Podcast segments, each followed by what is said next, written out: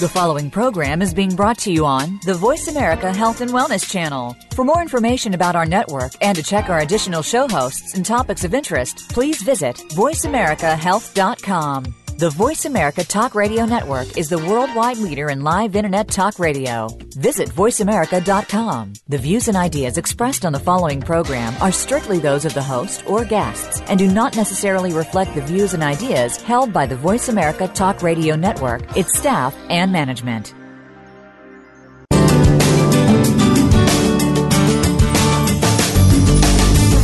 Welcome to Born to be Breastfed with your host, Marie Biancuzzo. Our program aims to help you bust through the breastfeeding myths and ensure you and your baby enjoy the breastfeeding journey. Over the next hour, we'll help you figure out how to overcome the obstacles you might encounter and how to incorporate breastfeeding into your busy life. Now, here is your host, Marie Biancuzzo. Hi, everyone. I'm Marie Biancuzzo, and I'm your host for Born to be Breastfed. Thank you for joining me. Today's show is titled ABCs of Breastfeeding After Cesarean. Now, today I'll be talking with you really about three main topics. First, I'll talk about how to optimize success for breastfeeding if you're going to have a cesarean delivery or even if you're just worried that you might have a cesarean.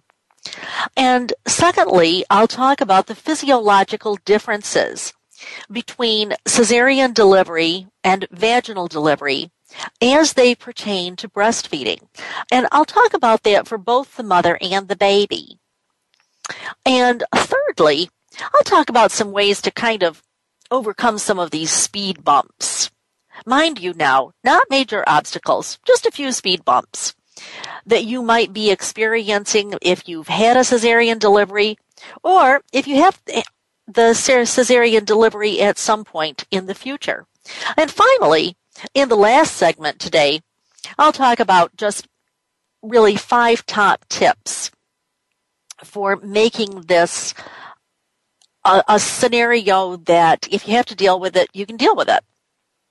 So let me try to put this into context for you a little bit because I know that there are at least some of you who are sitting there rolling your eyeballs and saying, Oh, brother, I really hope I don't have a cesarean because I've heard that people, when they have a cesarean, they aren't as likely to start breastfeeding. And you know what? There, actually is some truth to that. I would like to tell you that it's a, a myth, but it, it's not. If you look at the scientific research, it does confirm that. But I will tell you that as a nurse, I have taken care of I, I, I, don't even know how many women who have had cesareans. I've gone to the operating room with them.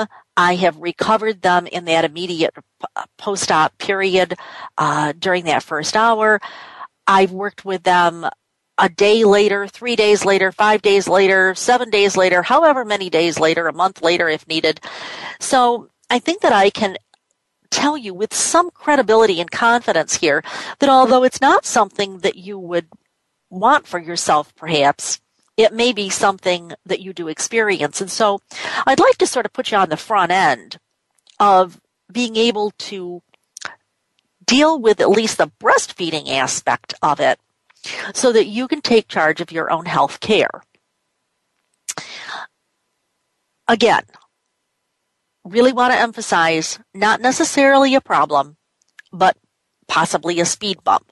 So, going back to the putting this in context part, you may or may not be aware that in the the most recent statistics that we have, and I believe that the most recent statistics were from the Centers for Disease Control in uh, 2011.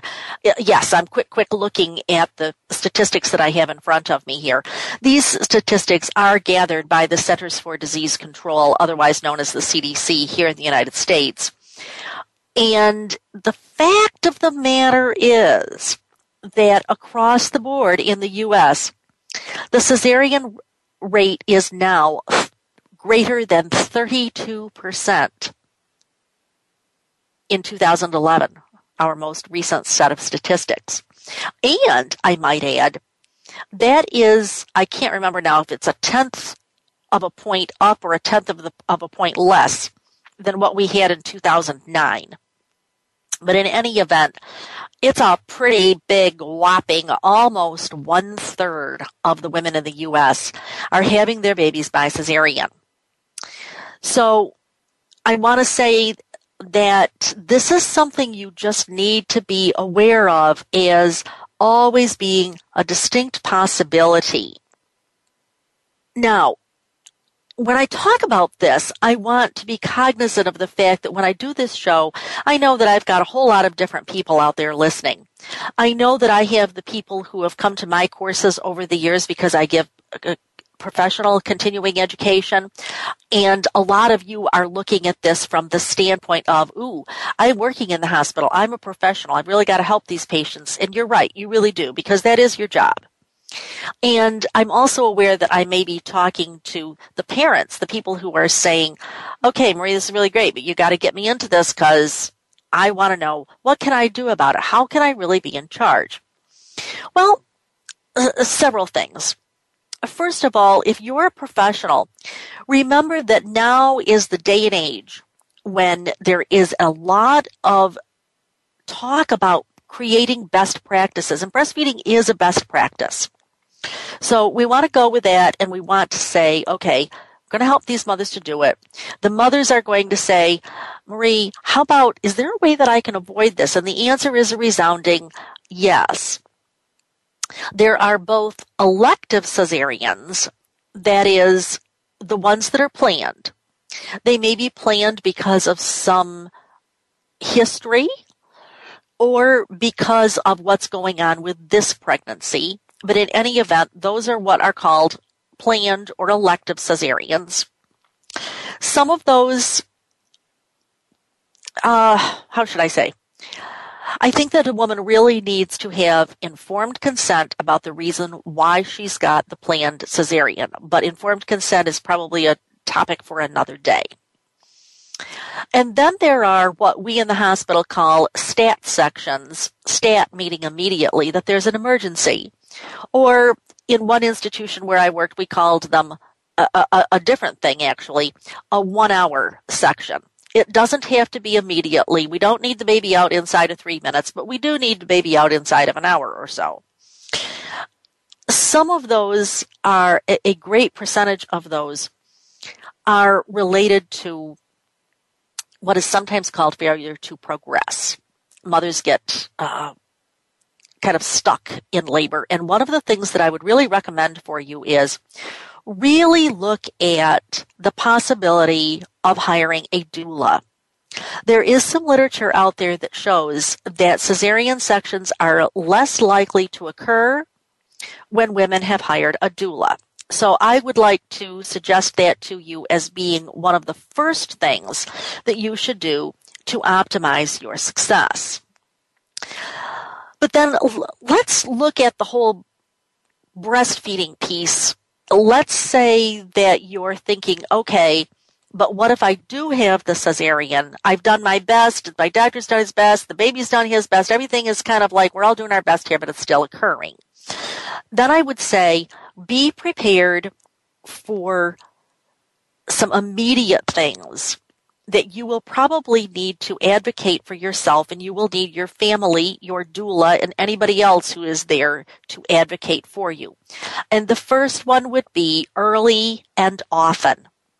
I swear that someday I will be buried and on my tombstone it will read, here lies a woman who preached early and often. So early initiation of breastfeeding is enormously important.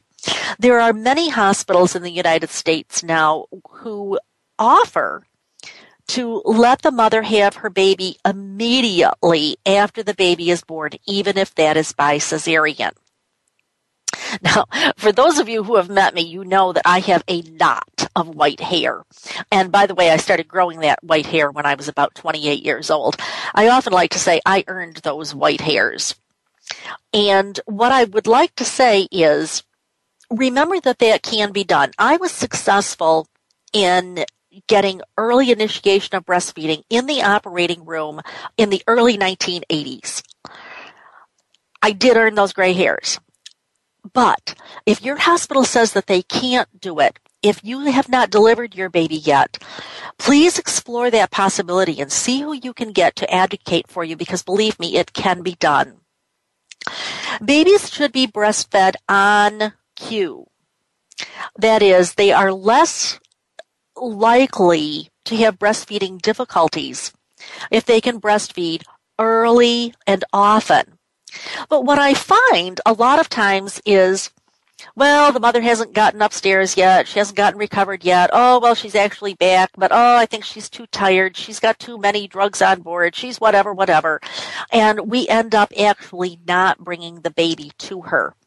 Very often what gets the job done is when the mother says, could I have my baby? So I'd like you to remember that you need to be your own best advocate. And if you cannot be your own best advocate, which quite honestly, it's very difficult to do when you've just had major surgery. Make sure you have a family member who is there to advocate for you. 24 hour rooming in is ideal. Do your very best to get to the 24 hour rooming in. And yes, I know that people will have objections to, oh, you can't do that because try to find out what your hospital's policy is that is on that early in the game so that you can be prepared. Just a little interesting piece about vocalization. This was a wonderful piece of research that was done by one of my favorite authors. Uh, her name is, I believe she pronounces it Yuvness or Uvness Moberg. And what she says is that there's actually more vocalization between the mother and the baby during that skin to skin contact. And all of those things feed into a more positive breastfeeding experience. Another postpartum hospital experience that you would want to have is to not only having the baby early and often, but also trying to make sure that the baby really does have milk transfer. Now, I'm not talking about the first feeding or two. Okay. Whatever the baby does in those first couple of feedings, if he does nothing more than lick and play, I consider that an enormous success. But thereafter, you really want to make sure that the baby is getting good milk transfer. Now, as I talk about practices that would actually enhance breastfeeding, you'll be interested to know that I'm going to name maternal medications as a facilitator of good breastfeeding post cesarean. And in a few minutes, I'm going to name that as a possible barrier. But not to worry. Where I want to go with this is that if a woman does not have enough pain med on board, that can be a problem. So it's real important to have enough pain medications so that you feel like you are okay. Alrighty then. What we've really talked about here is the importance of getting ahead of the game, getting on top of things. I'll give you a few minutes to think about what we've just said during this segment and ask you to stay tuned for what's coming up. When we come back, we'll briefly hit some of the barriers and then we'll go on with how to fix them. Come back to Born to be Breastfed. I'm Marie Biancuzzo. I'll see you shortly.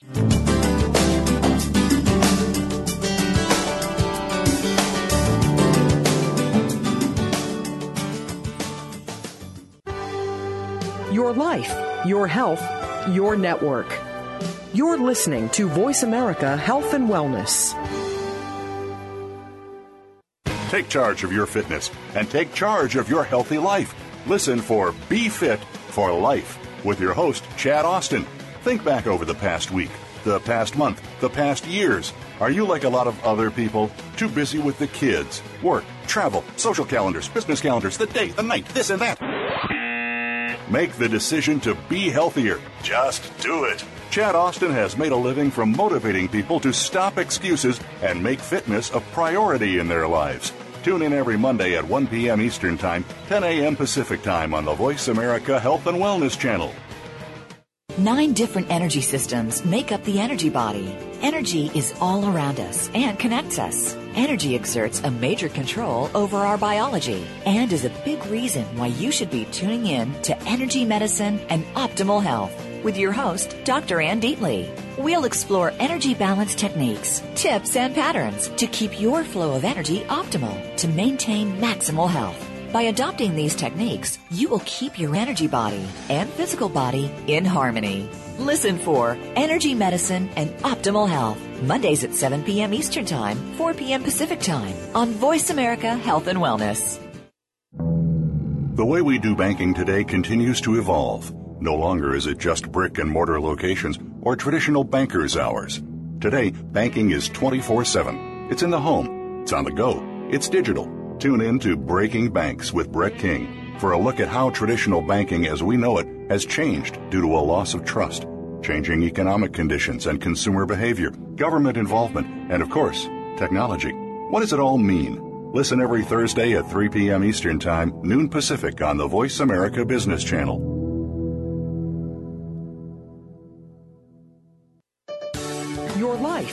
Your health, your network. You're listening to Voice America Health and Wellness.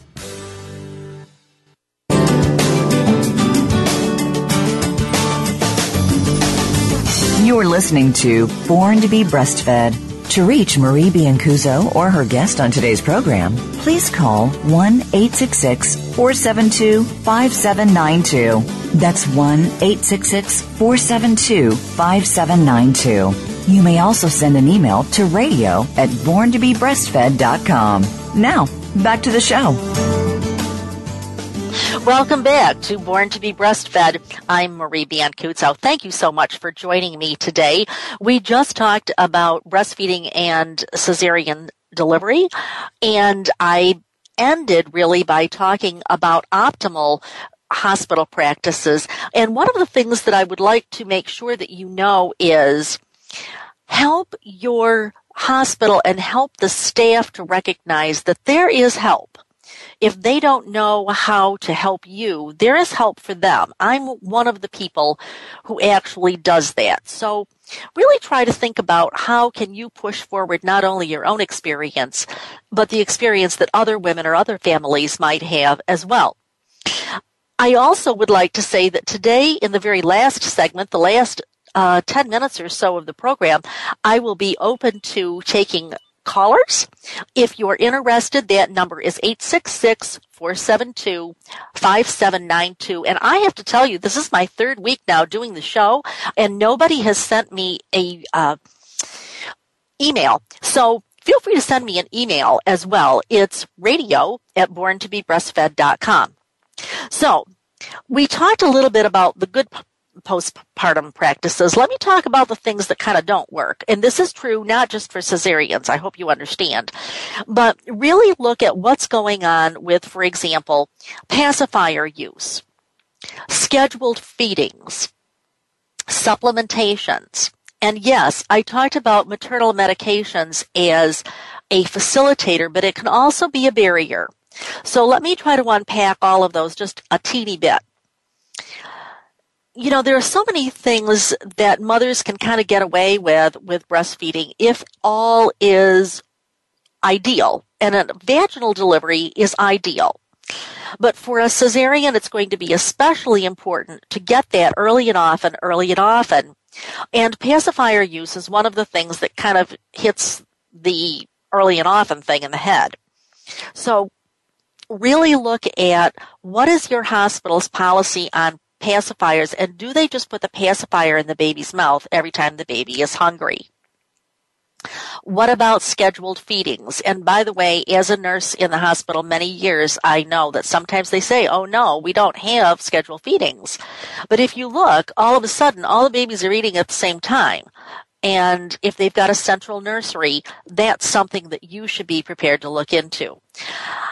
I'm not sure if I remember off the top of my head any literature that shows that babies born by cesarean get more supplementation, but I would be willing to guess that that would be the case. So beware. Now, on the medications part, I think it's really important that mothers are medicated to the point where they feel human. That is really important, but not so much so that they are too sleepy to interact with their babies. So let me move on to these physiological differences as related to breastfeeding. And let me just give you like five right off the bat as pertaining to the baby, and then I'll see how I go with my time. First of all, number one, and this is so important, colonization of the baby's gut. That's number one. Number two, an increased amount of mucus. Number three, sometimes these babies get sleepy or have decreased reflexes, not necessarily because of the cesarean, but because the mother has had anesthesia in order to undergo what is major abdominal surgery.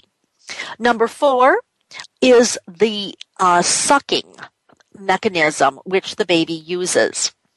And number five, keep in mind the reasons why the mother had the cesarean in the first place.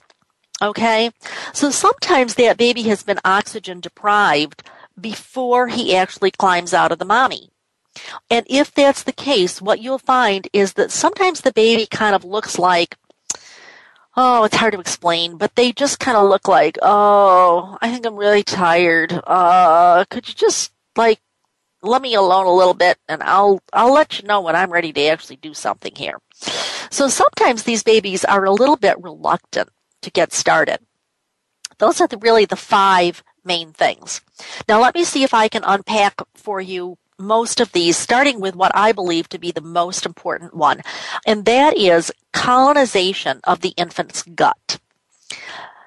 Now, without giving you a whole professional lecture, I'll try to just chop this down a little bit. All babies get bacteria into their gut. It is not only normal, but it is desirable. So mammals, human babies, as well as uh, kitties and orangutans and any other thing that is a mammal, they are born near the mother's anus. And the reason for that is that the first bit of bacteria that they're exposed to is guess whose? The mother's. So this is actually an important way for the baby to be colonized right from birth. And then the second step, the baby gets colonization when the baby has the first milk, whether that's mother's milk or formula milk, but it is step two. And I won't go into all that, but the basic idea is that the baby is exposed with this first exposure to the bacteria that is the mother's near the anus. And obviously that does not happen when the baby is born by cesarean. So this is a crucial step. And you're saying, Marie, why do I really care about this? Well, for a number of reasons. For probably one of the most important is that there, there is a delay in colonizing the baby's intestine when that first exposure does not occur. And there is some, I'm trying to find my words carefully here, speculation, some thought, some theory that that may be related to babies still uh, developing allergies later on. And by the way, this would also be kind of the flip side to this.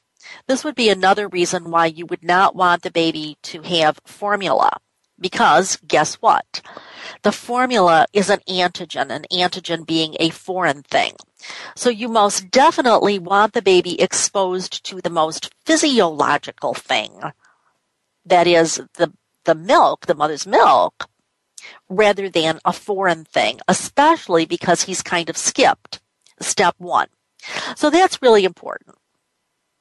Another one is about the actual mechanism of sucking.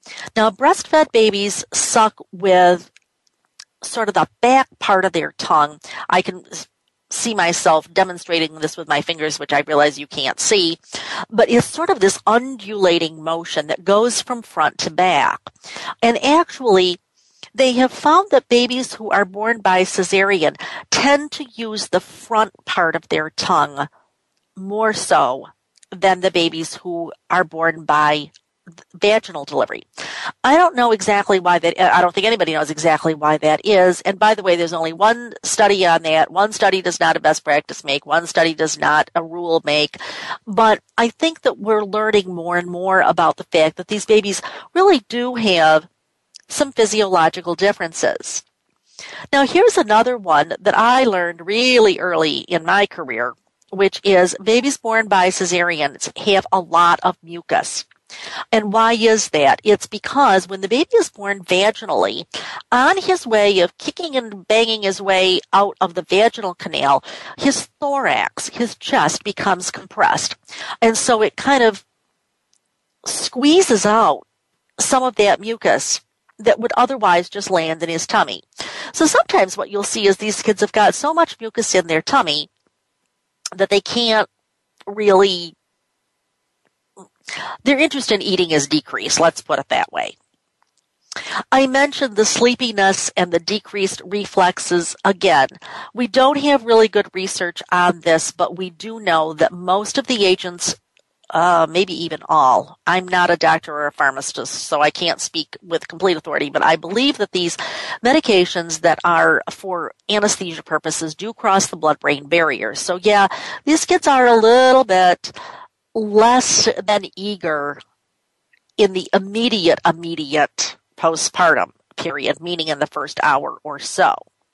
And again, keep in mind, why did that baby get born by cesarean in the first place? Okay, so let me talk for a minute about mothers. There are some physiological differences with mothers as well.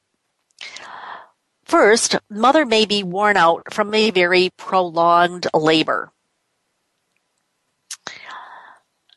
I have seen women who have labored for hours and hours and hours, and then what happens next? Well, they get a um,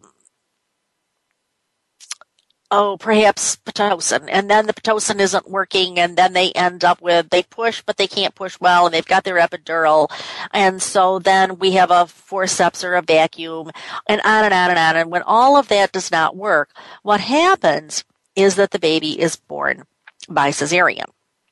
So the prolonged labor really kind of wipes out the mother. And I will tell you, I've seen these women who, when I talk about do they want to breastfeed their baby, they look, look daggers at me like, are you kidding me? When we come back, I will talk about some issues with potential milk supply issues, pain, sleepiness, and what I guess I would just call reduced mobility. So then, what we've been able to do in this segment, we've talked a little bit about the physiologic differences that the baby experiences, some of the not so good hospital practices, and when we come back, I'll talk a little bit more about those differences that the mother experiences, and then we will be good to go in the next segment. So, uh, Stay tuned for what's coming up. I'm Marie Biancuzzo with Born to be Breastfed.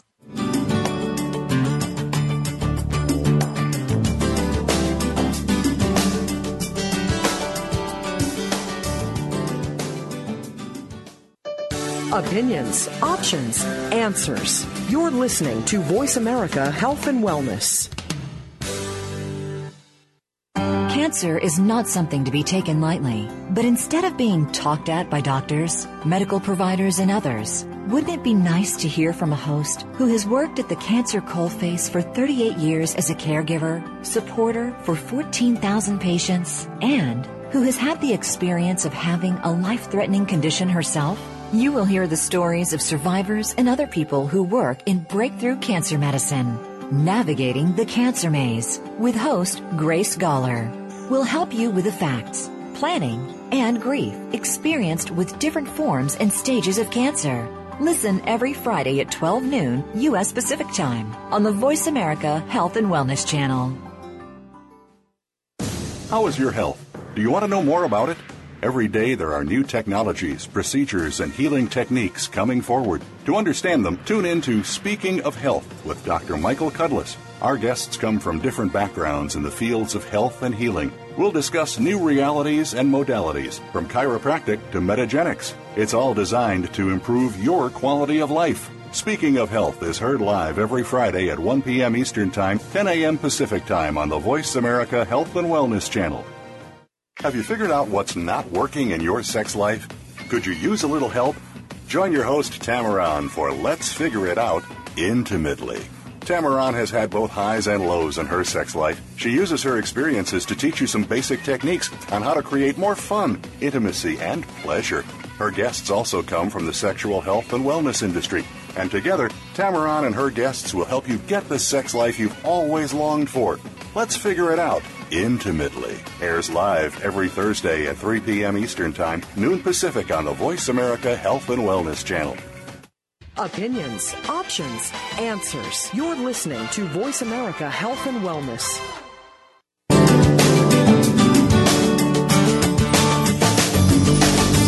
You're listening to Born to be Breastfed. To reach Marie Biancuzzo or her guest on today's program, please call 1-866-472-5792. That's 1-866-472-5792. You may also send an email to radio at borntobebreastfed.com. Now, back to the show. Welcome back to Breast Born to be Breastfed. I'm Marie Biancuzzo, and just before the break, we were talking about some of the physiological differences with the baby, and I started into some physiological differences with the mother. Let me also then move into uh, I, I, talked about the fact that the mother might be worn out from a prolonged labor. Uh, another possibility is potential milk supply issues. There's been a ton of research on this. And here's what I think I want to communicate to you. By six or seven days, it doesn't matter anyway. So if you feel like your milk is a little bit slow coming in, and I use that word loosely because we all know that mothers have colostrum in the third trimester. So it's not as though they don't have anything there. But some people say when their milk supply becomes abundant or when they get a copious supply, which is usually around two to three days, uh, the women who have not actually had the hormones of labor, that is, they have had a planned cesarean, sometimes don't get as big of a copious supply at day two or three or four or five. But guess what? About day six, it all evens out anyway, and certainly by day seven. So again, I would remind you, this might be just a little speed bump, but not the end of the world. Now, there is also some research, and this also is one of my favorite researcher. Her name is Eva Nissen, N-I-S-S-E-N. And she talks about the release of oxytocin, oxytocin, which is the hormone that helps with letdown.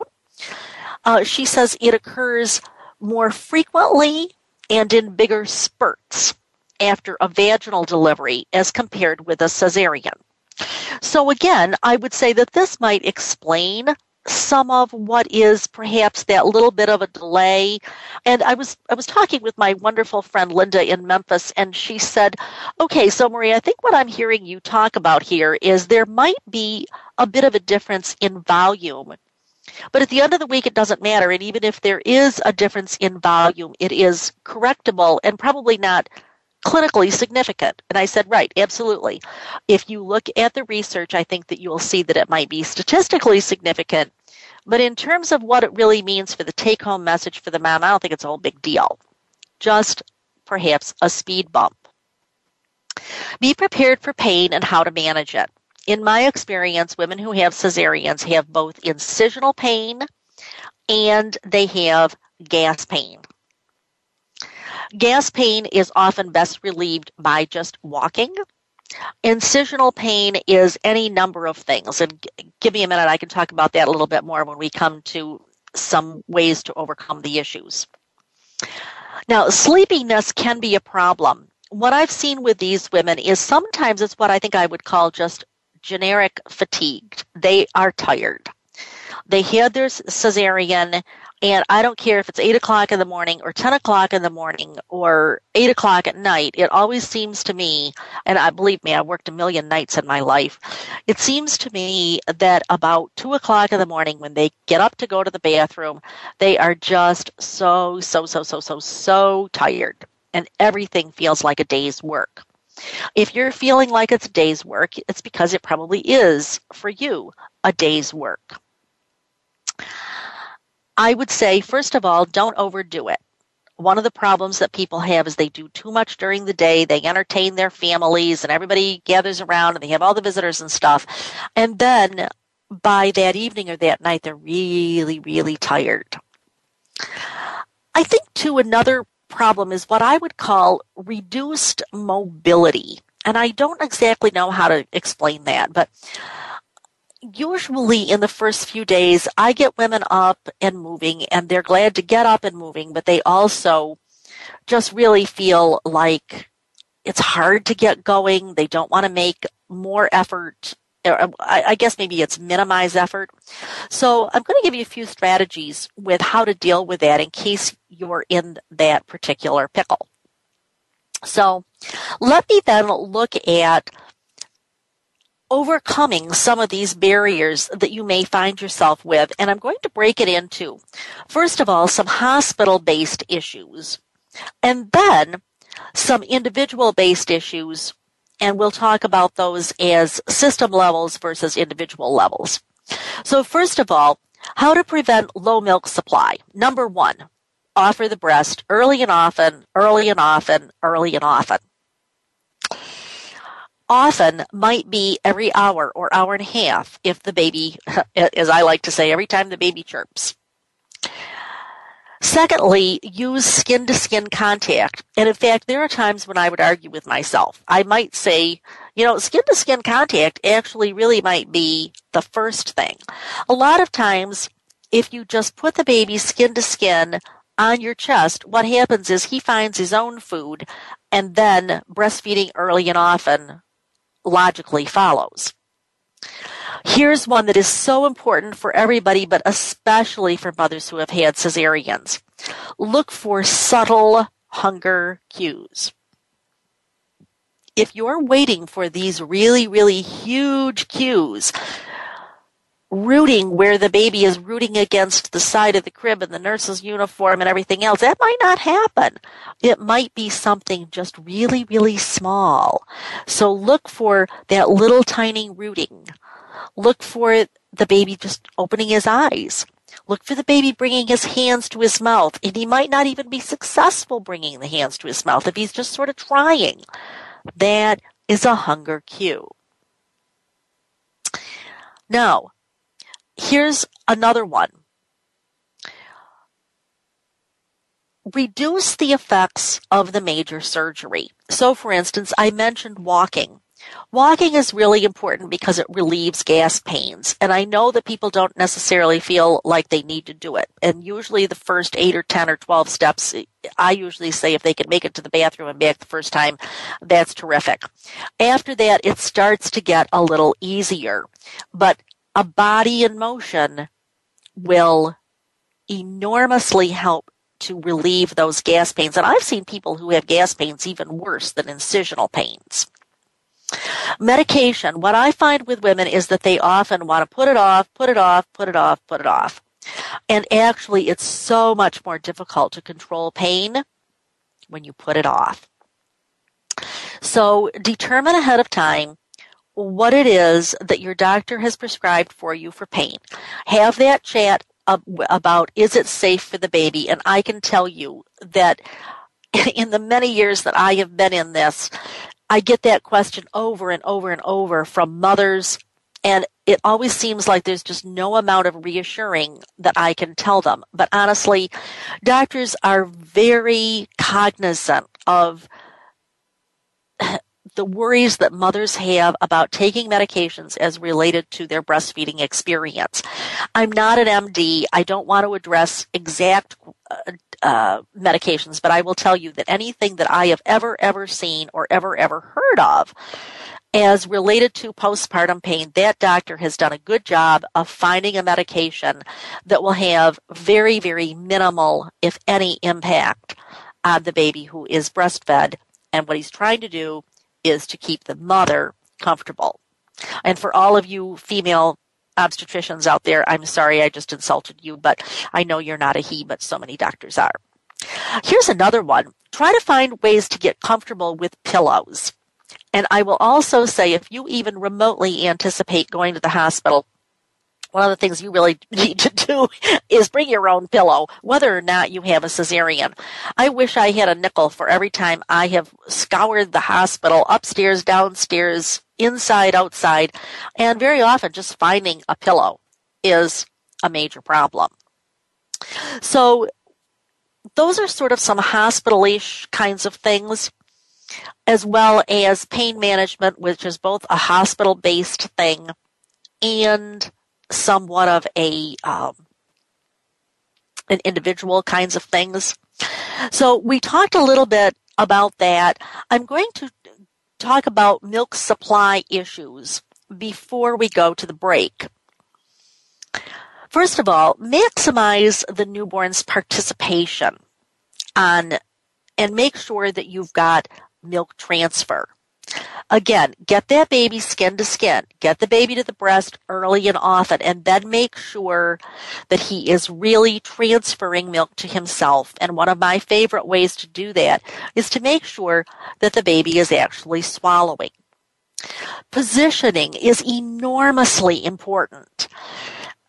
And now some people probably say, well, no, Marie, actually it isn't enormously important. It's whatever the mother can do. Okay. Well, I think that what a big problem is that mothers worry that the baby is going to kick them. So here's what I try to do. I try to explain that if the baby is actually transferring milk to himself, what you will find is that he actually is quite relaxed. So this would be another good example of if you get the baby to the breast early in his hunger phase, he will not be he will not be making as many movements. He won't be as tense. He won't be doing those behaviors that you might worry about the kicking because he's going to be relaxed when he gets to the breast. He's going to be relaxed when he gets the milk. I like to use side lying positions or possibly what my good friend Debbie Bocar calls the elevator hold. talk to you about that in a minute. And finally, something that's come on the scene in the last, mm, since 2008, we've talked about biological nurturing positions. And so all of those are very, very useful for being able to get the baby into a position that is comfortable for him and comfortable for you. So basically what I've done here is talk about some things that can happen, the things that often do happen after a cesarean from both the mother aspect and the baby aspect. I'll give you a few minutes to think about what we've just said during this segment and ask you to stay tuned for what's coming up next. I'm Marie Biancuzzo with Born to be Breastfed.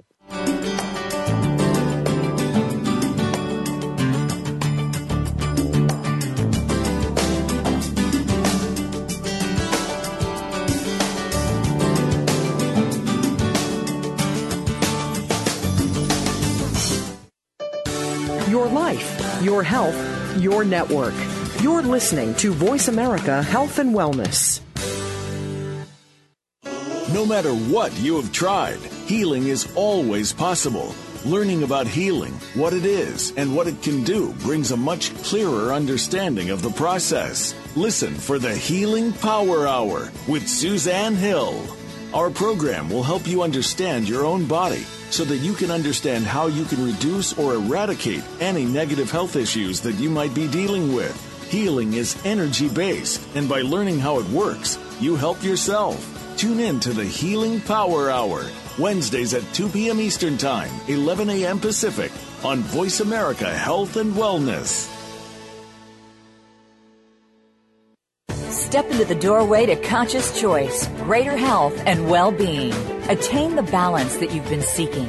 Tune in and turn on 1111 Talk Radio. Feed the mind. Embrace positively. Release the tension. Step out of fear.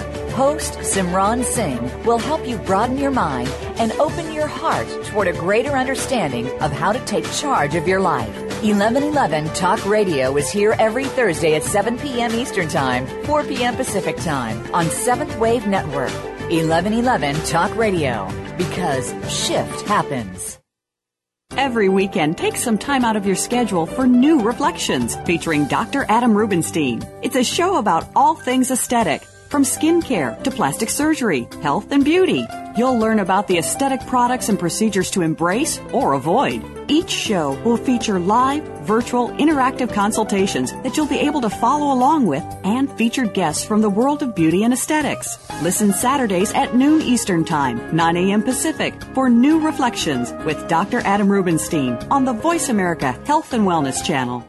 Opinions, options, answers. You're listening to Voice America Health and Wellness.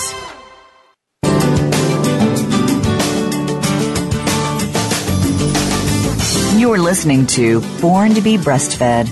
To reach Marie Biancuzzo or her guest on today's program, please call 1-866-472-5792. That's 1-866-472-5792. You may also send an email to radio at borntobebreastfed.com. Now, back to the show. Everybody, thank you so much for joining me again. I'm Marie Biancuzzo and welcome back to Born to be Breastfed.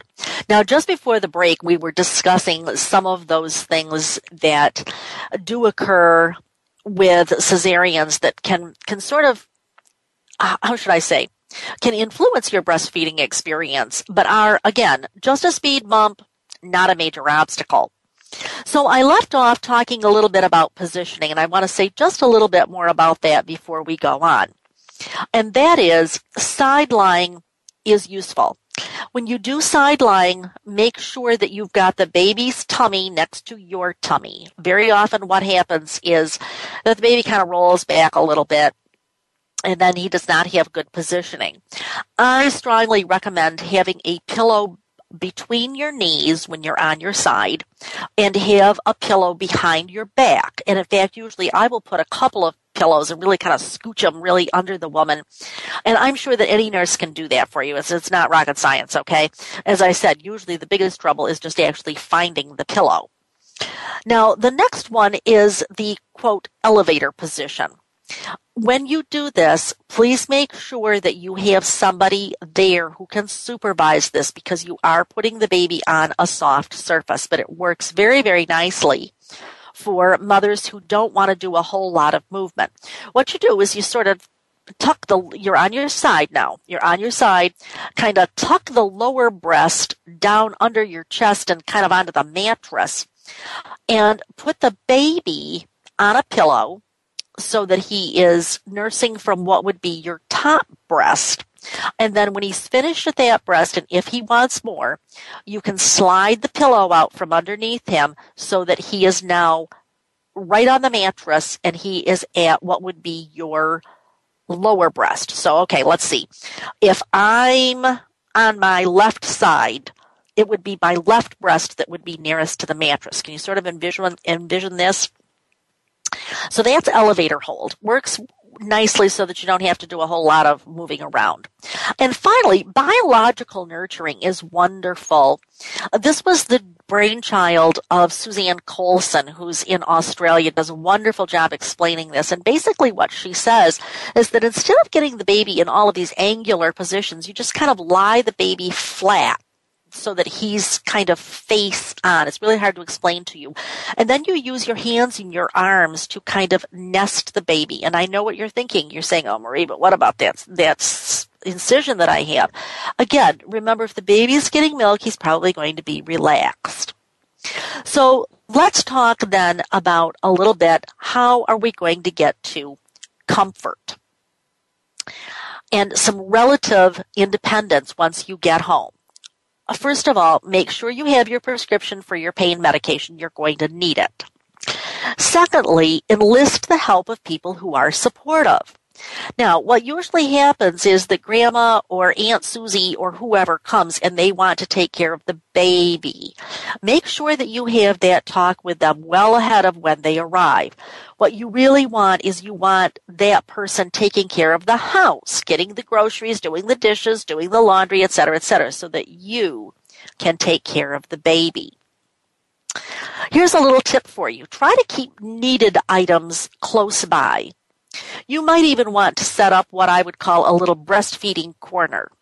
Everything that is necessary for your breastfeeding experience, whether it's a pillow or whatever. And I always tell women, get your glass of water. Because a lot of people, when they actually do experience a letdown, a milk ejection reflex, they get thirsty. So try to have all that set up ahead of time so that you don't have to be jumping up and down. Try to anticipate the best. I would say that those first several days, both the first couple of days in the hospital and the rest of that week are usually a less than optimal moment in your life, okay? Try to be realistic about what you can do. For example, on the first day, I tell women don't try to take a shower and wash your hair all in the same trip. It's just too much. So try to be realistic about what you can and cannot do and try to anticipate when you will feel substantially better. Now, I don't know what circumstances you've got, so it might be worthwhile to have a chat with your obstetrician about that and say, look at when, when am I going to feel like everything is getting a little better? And I think that you're you're not going to feel like you can go and take on the world. anybody who says that you can, that's probably not very realistic. But there there comes a day when you really do feel substantially better. But also, while I say anticipate the best, I would also see, say be prepared for the worst. Know how to recognize a problem that crops up either for you or for the baby and make sure that you have all of the phone numbers and all of the contact information so that you don't have to run around doing that. Okay, so basically what I've done here is I've talked about some problems that you might experience talked about some ways that you might be able to solve them. And now, seeing no questions and seeing that nobody has called in, I'll try to just summarize for you what I believe might be the five top tips for breastfeeding after you have your cesarean. Number one, prenatal and postnatal become informed about what the hospital practices are. Most of us go a little apey when something happens that we weren't expecting or didn't think would happen. So get ahead of that sooner rather than later. Number two, determine what I call locus of control. As I understand it, there is an old saying to know that I can change what I can change, to accept what I cannot change, and the wisdom to know the difference. That, my friends, is critical. Third, try to prevent or minimize the problems associated with milk production and real, including engorgement, by the way. And if you're skipping night feedings because you're tired, you will find yourself very painfully engorged. But look at any problems with milk production, milk ejection, and milk transfer issues, and that's whether you've had a cesarean or not. Anything that interferes with that, and by the way, if I didn't say it earlier, pain interferes with that milk letdown. So be sure that you get ahead of all of that. And at home, first of all, identify knowledgeable, supportive sources. And actually, I would say you need that in the hospital as well. People who will be supportive. And I would also say, as many of you have heard me say so many times, I actually borrowed this line from my good friend Debbie Bocar, but it's so true. I borrowed this line 20 years ago and it's always true. And that is most breastfeeding problems are transient and solvable. And finally, just be prepared. Be prepared to overcome whatever it is that you need to overcome. Get yourself together, anticipation, is a huge piece of this. Okay, then. That's all the time that we have today. I'd like to thank you for listening to Born to be Breastfed, and I'd like to invite all of you to come back next week. I'm really enjoying doing this show, and I hope you're enjoying listening to it. Please visit my website at borntobebreastfed.com for a preview of what's coming up next week. Again, that website is borntobebreastfed.com. And if you're interested in professional continuing education about breastfeeding and lactation, remember, I'm your source for evidence based practice and education on the web and sometimes in your city. In fact, I will be in Chicago twice about two weeks from now, and I will be in the Midwest thereafter. I'm Marie Biancuzzo.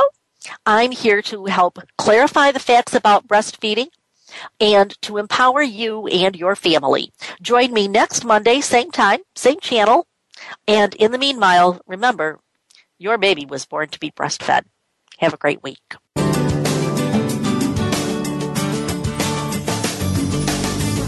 Thank you for tuning in this week to Born to be Breastfed.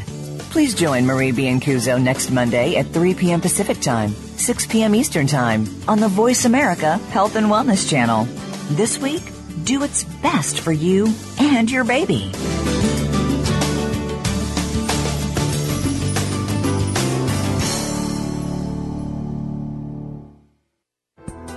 Thanks again for listening to the preceding program brought to you on the Voice America Health and Wellness Channel. For more information about our network and to check out additional show hosts and topics of interest, please visit VoiceAmericaHealth.com.